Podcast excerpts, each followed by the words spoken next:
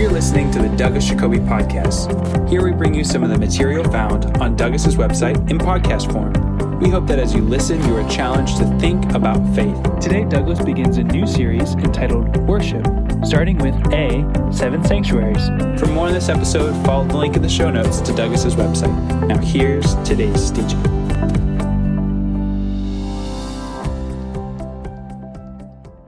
O worship the King, glorious above, and gratefully sing his power and his love, our shield and defender, the ancient of days, pavilioned in splendor and girded with praise. My hope is that this series of lessons on worship will intensify our experience of God. Help us to enjoy the richness of life that Christ came that we might have. Did you know that worshipers enjoy healthier lives than non worshipers? Lots of surveys have been done. Yeah, people who go to church are healthier on the average. But I think we probably have a lot of questions about this. Maybe you're even skeptical. What can I learn about worship? I've read the entire Bible a couple of times. What else could there be? And after all, what, if anything, does the Old Testament have to offer Christians? Well, what disqualifies worship? How does true worship fortify lame spiritual lives? How does a New Testament worship differ from the Old Testament variety? These are all kinds of questions we might have. I mean, are we supposed to be following the Old Testament in church? How has the Christian church approached worship through the ages? And will it ever learn from its own history? Have our misconceptions about heavenly worship demotivated us? We have this image of praise and playing the harp and falling down before God for all eternity, and we maybe are misunderstanding these images? You see, worship is defined as reverence offered to a divine being or supernatural power. It's the act of expressing such reverence. That's the big word, expressing. Important a form of religious practice with its creed and ritual, and worship is also defined as extravagant respect or admiration for or devotion to an object of esteem. Well, when I consider that God is the object of our esteem, nothing seems too extravagant. Yet many people in the world who rarely have a spiritual thought think that they're worshiping. I love the way Tozer puts it. If you've never read his book, Whatever Happened to Worship, this thin volume is worth its weight in gold. He challenges all of us. It is a delusion to think that because we suddenly feel expansive and poetic in the presence of the storm or stars or space, that we are spiritual I need only remind you that drunkards or tyrants or criminals can have those sublime feelings too. Let's not imagine that they constitute worship. So all mankind has feelings that are rooted in God's general revelation to us. It's not hard to be humbled by a hurricane or or to feel like getting low if uh, a tornado's coming or a lightning strike. But this isn't worship. We need to do a lot better than that. We need to look at the Bible. And this has been a really exciting project for me. I had no idea it would be. I was asked earlier in the year 2013 to study worship and to present two beefy classes on this at a Southeastern conference in Raleigh. Well, I did part one on worship in the Old Testament, part two was worship in the New Testament, and throughout church history. It went well. It was well attended. Maybe you were there, in which case, thank you for listening again. But we're going to expand this material quite a bit. Originally, two classes, now 10 lessons. And this project has continued to stretch me. I confessed it when I taught it before, but I've continued to work on it, and I'm deeper into the scripture, into studying God's word than ever. I think this is a great theme, a theme that can move us. On this first opening lesson, we're going to introduce the subject by looking at worship in the ancient world. I mean, what was religion like for Israel's neighbors? And then we're going to study the theme of sanctuary, holy place. We're going to look at seven sanctuaries in the Bible. In the ancient world, there were no, well, certainly no shortage of worshipers. Remember the worshipers on Mount Carmel of Baal, the weather god, the thunder god, Baal, we call him. It was the showdown, 1 Kings 18, between Elijah and Baal, between the true God and the false gods. You may recall that they worked all day, the pagans, dancing around. They were energetic. Uh, they were, were noisy. They called on their God. And when nothing came, they were asking for rain because, after all, Baal was in charge of the weather. They were basically doing a rain dance. Nothing happened, so they take out their sharp instruments, their lances and their swords, their knives, and they cut themselves. They cut themselves. We know what happens. The endorphins are released.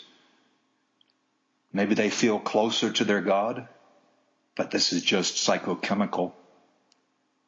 And then Elijah, representative of the true God, prepares the broken altar and calls on the Lord to answer with fire from, from heaven. And at the end, everyone falls down. They realize that they've made a terrible choice in following Baal. And they say, The Lord, He is God. The Lord, He is God. I love to teach from that passage it's serious, but it's also somewhat comical. But the way those worshippers of Baal behaved does give us some insight into the ancient world. I visited the ruins of many temples. I remember being in a stone temple, and I was imagining the way the sound of singers and the musical instruments that the pagans employed in their worship would be ricocheting off the walls and the way the fire, the lights would uh, illuminate those walls, flickering, creating a certain ambience. Well, worship in the ancient world was not just energetic and musical, certainly was. But there were some things that were required that we should firmly reject. Well, all religions have sacrifice. But you know from reading the Old Testament that, that often the pagans required a human sacrifice. Well, most of the ancient peoples in the New World did the same. I'm teaching on world religions this year, and part of our first module at my university is, is on the, the religions of the New World. North America, you know, Central America, South America. Human sacrifice goes back a long way. And, and in the ancient Near East, especially infant sacrifice was desired. And why are there so many verses in the Old Testament telling God's people not to sacrifice their babies? You know, offering their firstborn son or, or daughter to the Ammonite god Molech, who required that that firstborn child be incinerated as a way to prime the pump, to encourage the the spirit so that in the future, childbirth would be easy, agriculture would be successful. It's all hooked up, hooked up with pagan ideas of fertility and fruitfulness. Infant sacrifice. There's so many verses in the Bible telling God's people, don't do it. I think of Leviticus 18, for example. Don't sacrifice your babies. I don't think we can just say, well, they were sincere back then. They just didn't know uh, the law of Moses. Oh, my goodness. get a grip on what was going on in the ancient world, what was practiced in those temples. It's not just sacrificing babies, ritual prostitution, male prostitution, female prostitution, even sacred prostitution, where the king would, would copulate with a, a priestess reenacting some primeval rite. Uh, it was deeply immoral, much of what went on. And worse, it was manipulation. I scratch your back because you scratch my back. You make a sacrifice to the God and he gives you what you want. You pray, he answers. You make a sacrifice, he smells that sweet aroma and he says, okay, you fed me now. Now I'm able to grant your wish. Manipulation. Giving that we may receive. And that is characteristic not just of ancient religion, that's characteristic of of virtually all religions and sadly most versions of Christianity. But the religion of Israel stands in stark contrast to all the, the noisy manipulation of pagan religion.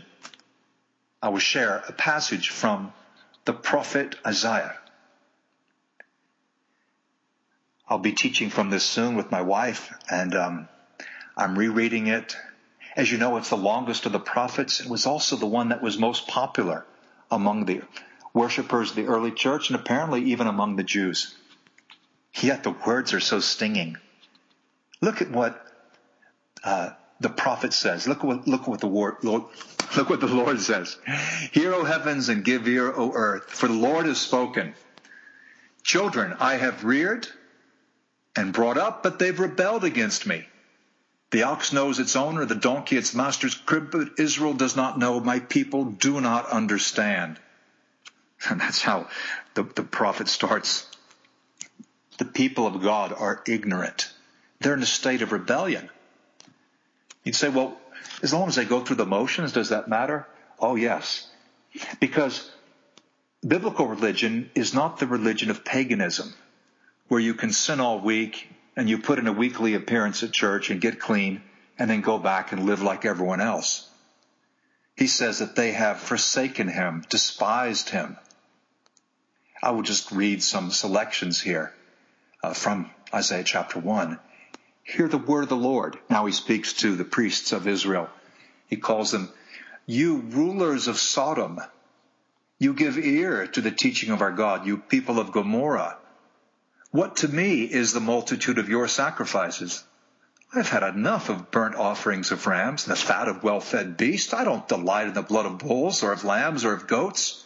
When you come to appear before me, who has required of you this trampling of my courts? trampling. Can hear the hooves, the animal sounds. Animals are going to be sacrificed, but it's meaningless, just like Malachi 1. It's meaningless because the heart's not in it. God never accepted a religion just because it was a religion. Our lips might say the right thing, but our hearts would be far away. You recognize that passage from Jesus quoting it. Mark 7 quotes from, from Isaiah 29. Bring no more vain offerings. God says, pack it up. Go home.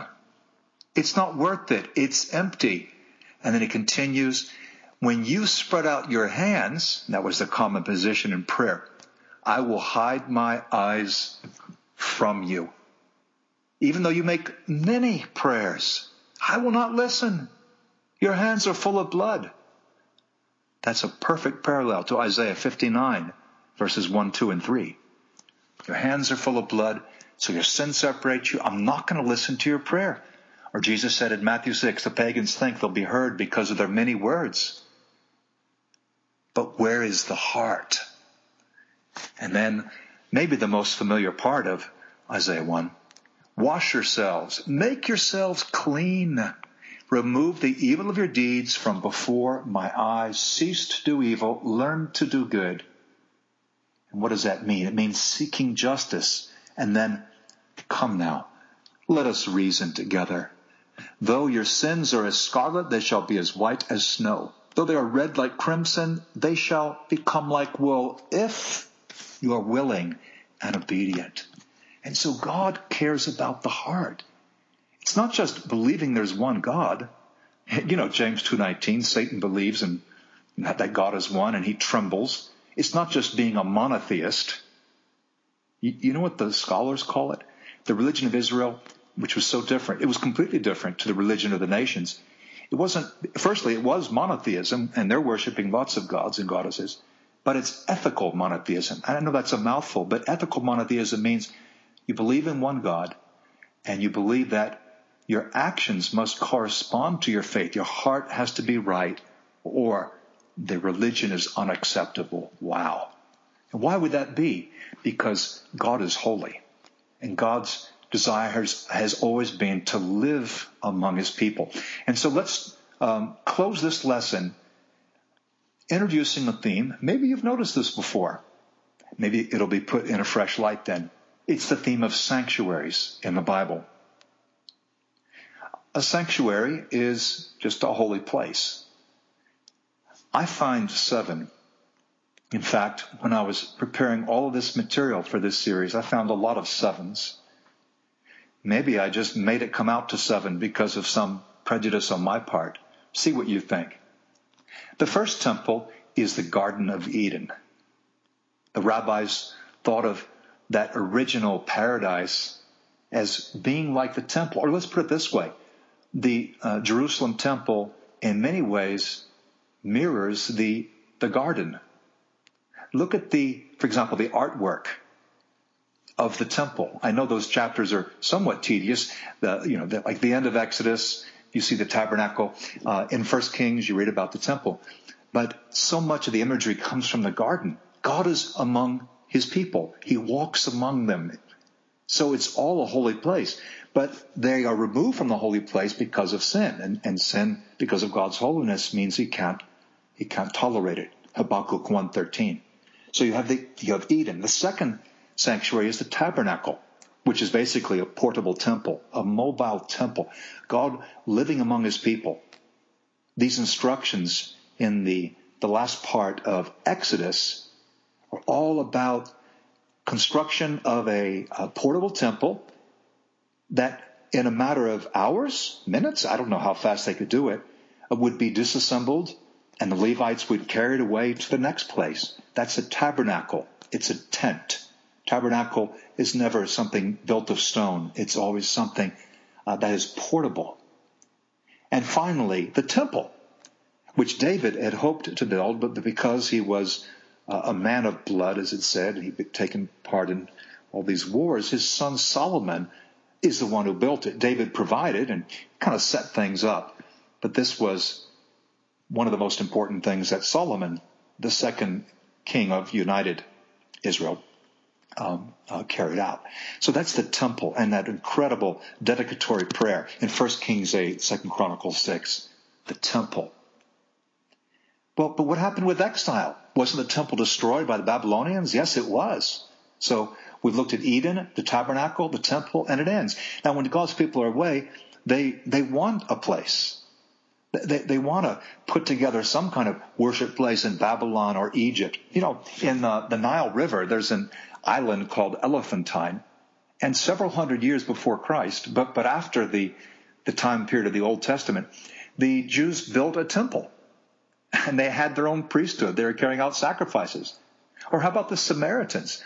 The Samaritans were formed not by uh, the action of the Babylonian exile, but the Assyrian exile, which was earlier. Remember, they intermarried with uh, the people who were imported, deported from their countries, imported into Israel, and uh, importing not only blood but um, the ideas of, and the religions of all these people. Second Kings 17 is the key chapter. So the Samaritans are excluded. Uh, you know the story of Ezra and Nehemiah. They, they tried to cooperate, but the motives weren't right. They were excluded. They built their own temple on Mount Gerizim. That's the thing that the Samaritan woman is referring to in John chapter 4. They built their own temple, but it was eventually destroyed by the Jews in, uh, in the second century BC. So what was the fourth temple then? These other ones don't really count. Well, the temple was rebuilt, wasn't it? The preaching of Zechariah and Haggai propelled it forward, and finally, huh, it wasn't as impressive as the old one, but the temple was rebuilt. And uh, a couple decades before Christ began his ministry, actually quite a few decades before, Herod the Great expanded it, almost replaced it stone by stone. But we still call the second temple Herod's temple. Then Jesus makes a remarkable comment. In John 2, he says, Destroy this temple, I'll raise it up in three days.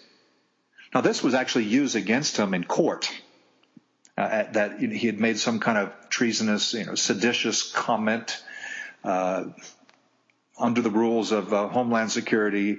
Uh, you know, he, he, was a real threat because he was going to cause trouble. But that's not what he was talking about. He wasn't talking about demolition, vandalism, or terrorism. Jesus was talking about his body being the temple. And that passage in John 2 makes perfect sense after the passage in John 1 that says, the Word became flesh and tabernacled among us. Some versions unfortunately say dwelled among us or lived among us.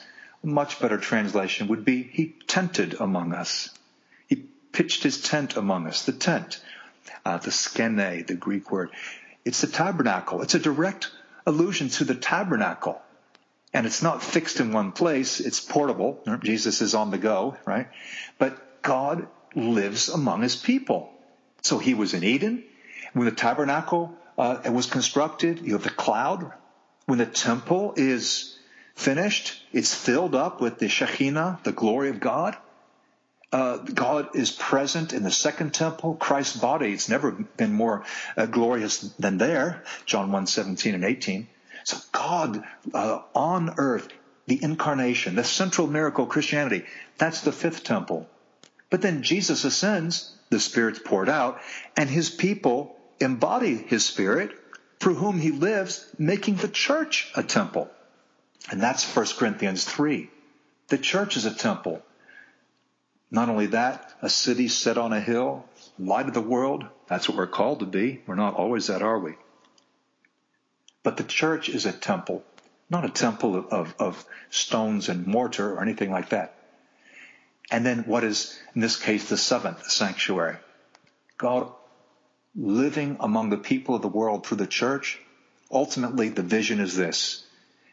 The vision of the New Jerusalem coming down. And however you interpret that doesn't really matter. It says that out of heaven descends this incredible city, which is in the shape of the Holy of Holies. It's a perfect cube representing the intense, overwhelming, glorious presence of God. And there'll be no night because God is their light. He'll be our light all the time. And there's no temple because the whole thing is a temple. We're with God. Sanctuary in the Bible. What does this mean? It means there's a unifying theme for all of Scripture. Study the Scriptures. It means that God wants to live among His people. He always has. But that means among us. And we need to take more seriously our status as God's holy people. God's temple, a sanctuary. That is really the basis for all worship. In the second lesson in the series, we're going to examine seven grand passages about worship. We hope you enjoy Douglas's teaching on worship. For additional notes and resources, be sure to check out Douglas's website in the show notes. The website has hundreds of articles, podcasts, and videos for you to access for free. You can also become a premium subscriber and gain access to thousands of online resources from Douglas's teaching ministry. Thanks again for listening.